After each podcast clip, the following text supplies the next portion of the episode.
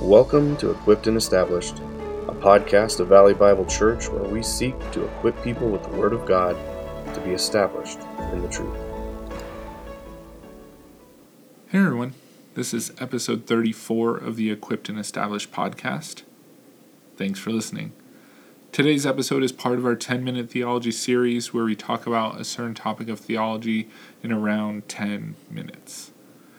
And this week we are actually going to do something a little different. So if you remember, we've been kind of working our way through the attributes of God and theology proper and all that, and and we're gonna continue that, but we're gonna take a little break here for just a few weeks where um, we're gonna do something kind of specific. So this kind of time of year we have Christmas coming up and all that, and so I kind of thought it'd be nice to kind of take a step back for a moment and kind of do kind of like a short series on kind of Christmas, okay?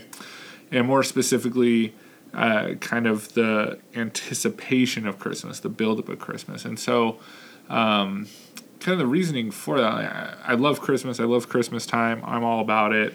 Uh, all the decorations, even the cheesy Hallmark movies, Christmas movies, I love it, all aspects of it. But one of the main things I love about Christmas time is this focus on the birth of Christ. And the reason why is one of the main reasons, there's so many reasons, right? Uh, why I enjoy this is because for those of you who know me, like I enjoy studying the Old Testament. I really uh, enjoy diving deep into the Old Testament, all that. And so really the birth of Christ is one of the culminations of one of the major themes of the Old Testament. So in the Old Testament, there is just this anticipation, this longing, this angst for the coming of the Messiah. And you see this all throughout the Old Testament, this waiting for this individual to come. And then in the New Testament, in the Gospels, in the birth of Christ, you have the culmination of all of that. And I think when you take a step back and you start to see this anticipation, all that, you understand the weight of all of that. And then just you can imagine the complete joy as this actually comes to fruition in the birth of Jesus. And and so I, I just love that aspect of this time of year of this anticipation. And i think it's it's an interesting connection right? Because i think you also have in a very much smaller scale just this idea of especially with like kids and maybe some adults uh, you have as soon as kind of thanksgiving's over you have this anticipation for christmas is coming. How many days till Christmas? Oh man, how many? And there's this anticipation for this day to come and this kind of build up throughout. And it's even like worse now because Christmas trees are up in like October in the stores or in September or whatever. Um, and so I'm sure kids are always freaking out like, oh, Christmas is near. And oh, it's like three months away now. But there's this anticipation, this build up. And I think that just makes me, again, make that correlation, that connection to the Old Testament and this build up, this anticipation, this longing for the birth of the Messiah that we have fulfilled in the New Testament. And so, really, like, that's why I kind of want to focus in on this. And I think, even selfishly, a little bit here, like, I think during this time of year, in the midst of the busyness, all that, it's so easy to get caught up in focusing on those other various things, um, just the busyness of the season. And so I think it's helpful and I just wanted to take kind of the step back to like remind ourselves of again what we're celebrating this time of year and kind of again not just do maybe like a one-off kind of lesson here or series like episode here but instead to actually take a few weeks to keep hammering home this point and hopefully we can get a small scale experience of this build up this longing this anticipation uh, with the culminating event of the birth of Christ. Okay, so that's kind of the goal. Over the next few weeks, we're going to be just kind of doing this series for the next few weeks, uh, and we'll get back to uh, the Q and A's as well as the uh, back to like the attributes of God and all that after uh, this kind of small series here. This it'll be about four parts or so. So after this four part series, we'll get back to that. Okay. All right, and so kind of all that's like intro into what we're doing. Uh, but now we'll start kind of diving, digging deep into what the Old Testament, this anticipation, right? And so, again, what you have in the Old Testament is this anticipation, as I mentioned, but you also have this narrowing down effect that happens in the Old Testament where you start kind of general of like who this Messiah will be, who will the, be this person who will come to redeem God's people. Okay, so ever since you have like Genesis, like the fall and everything, there's always this question of how do we restore this relation with God? How do we get back to this relationship with God? And then we find out, as we'll talk about a little bit later today, it'll be through this, uh, through an individual, be through a person. And then the Old Testament narrows down more and more and more of who this person will be. Okay, and so that's what we're going to be doing over these next few weeks is kind of this narrowing. It's like this funnel where it starts kind of general, but then as you go, it gets more specific, more specific, more specific until you're left with Jesus. Okay, uh, and so that's kind of the goal.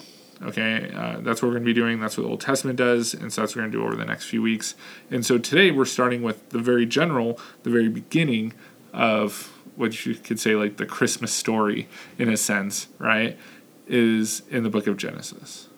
Okay, normally not a book that we associate with Christmas, but in my mind, how can you not? Okay, in some sense. And that's because it is in the book of Genesis that we have the first promise of this individual to come to redeem God's people. Okay, to restore this relationship, to bring God glory in the defeat of sin and Satan and all that. Okay, and this is the first glimpse of that here in the book of Genesis. And specifically, this is in Genesis 3:15. Okay, and so brief context, if you remember Genesis 1, you have the creation of the world. Uh, all things are good. God declares everything very good. Genesis 2, you have kind of zoomed in focus on the creation of man and woman, and just again, everything is good at the end of that. But then Genesis 3 happens, where you have the serpent who has some connection with Satan in some way, okay, uh, deceives the woman, um, and the woman and the man rebel against the Lord, the command of the Lord, and sin, and you have the fall, okay, and then you have this series of kind of almost like blessings and curses a little bit here, um, laid out against like the serpent, the woman, and the man in uh, Genesis 3. And so Genesis 3:15 is part of that section, and this is these uh, curses as well as like a blessing, as we'll see here, uh, but a curse kind of against the serpent, which again has this connection with Satan. Okay. All right, and so this verse, just let me read that. Uh, sure, not everyone has that memorized off the top of their head. Uh, Genesis three fifteen says, "I will put enmity between you and the woman, in between your offspring and her offspring. He shall bruise your head, and you shall bruise his heel. Okay.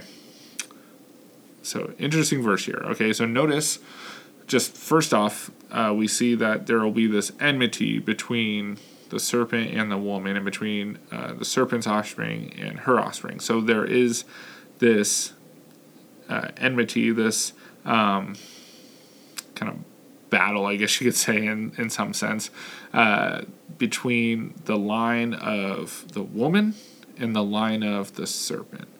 Okay? And so we see throughout Scripture this ends up becoming kind of like the line of uh, people who follow God and then the line of people who follow Satan, in a sense. Okay?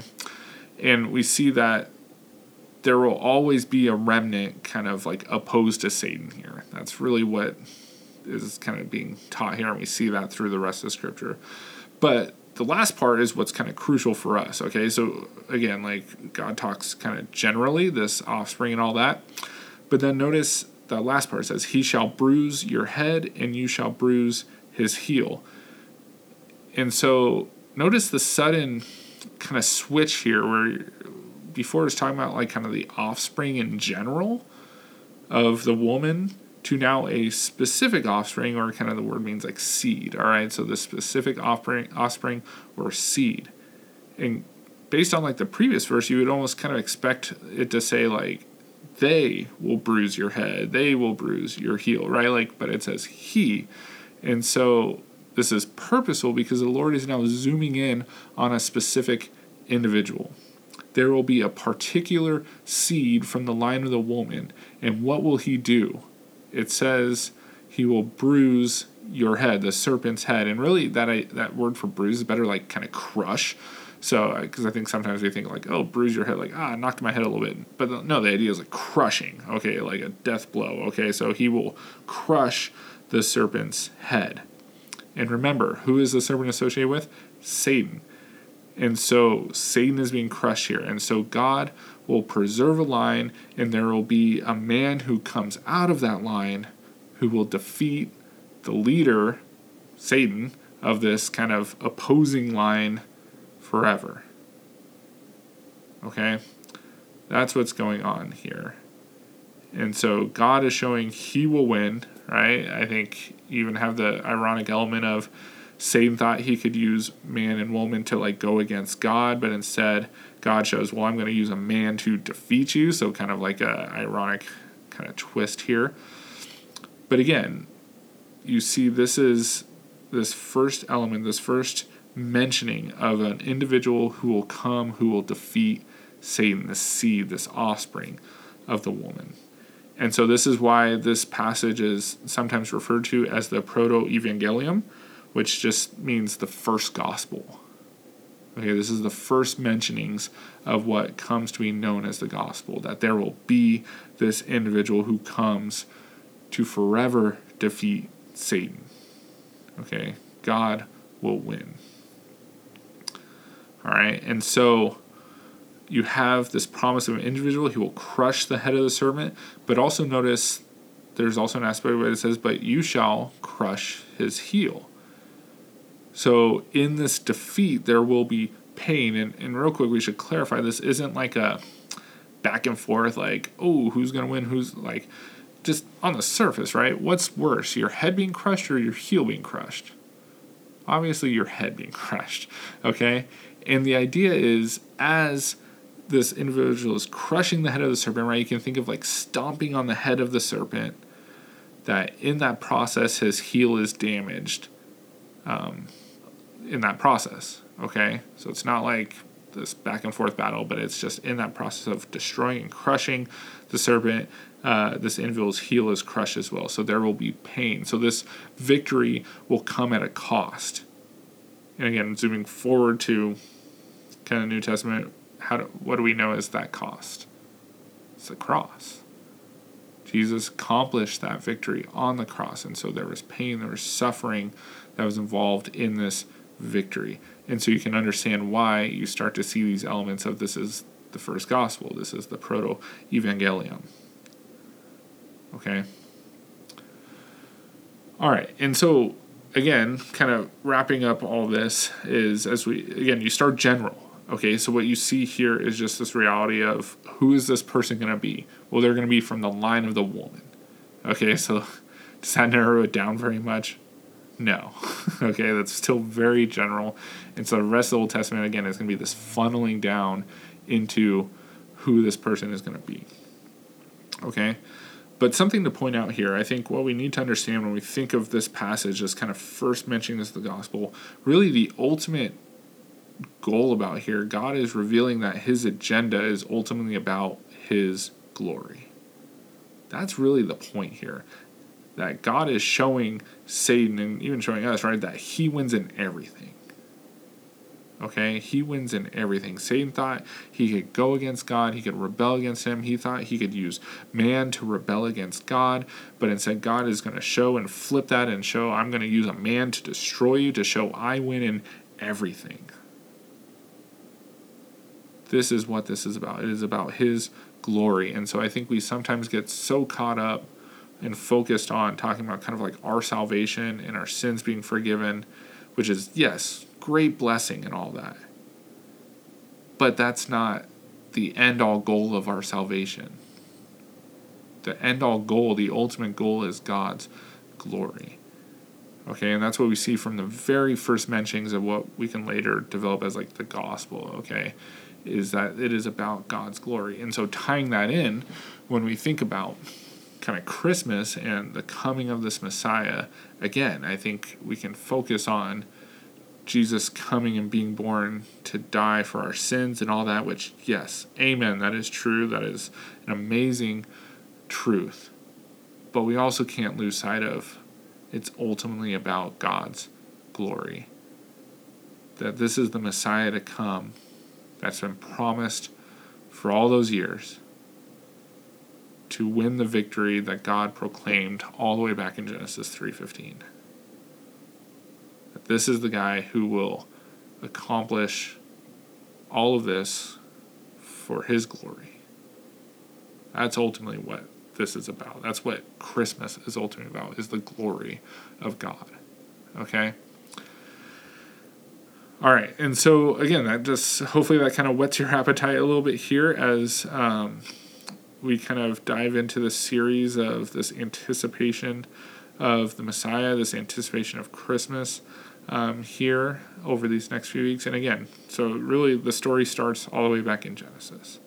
And over the coming weeks, like I said, we're going to narrow down more and more, just kind of dive in on a couple verses at a time and just get into this um, anticipation, right? And until we culminate with the birth of Christ in the New Testament. Okay, so that's really the goal. Hopefully, this is encouraging. Hopefully, this allows you to, again, in the busyness of this time of year, to take a step back, to focus on what we're celebrating, what's going on, and hopefully, again, have this appreciation of um, just the anticipation, this longing for this Messiah to come. Okay, and that's what we get to celebrate is he is here the seed of Genesis 3:15 is here. Okay? That's really uh, hopefully our focus. Okay? So that's going to do it for today's episode, and we'll catch you all next time.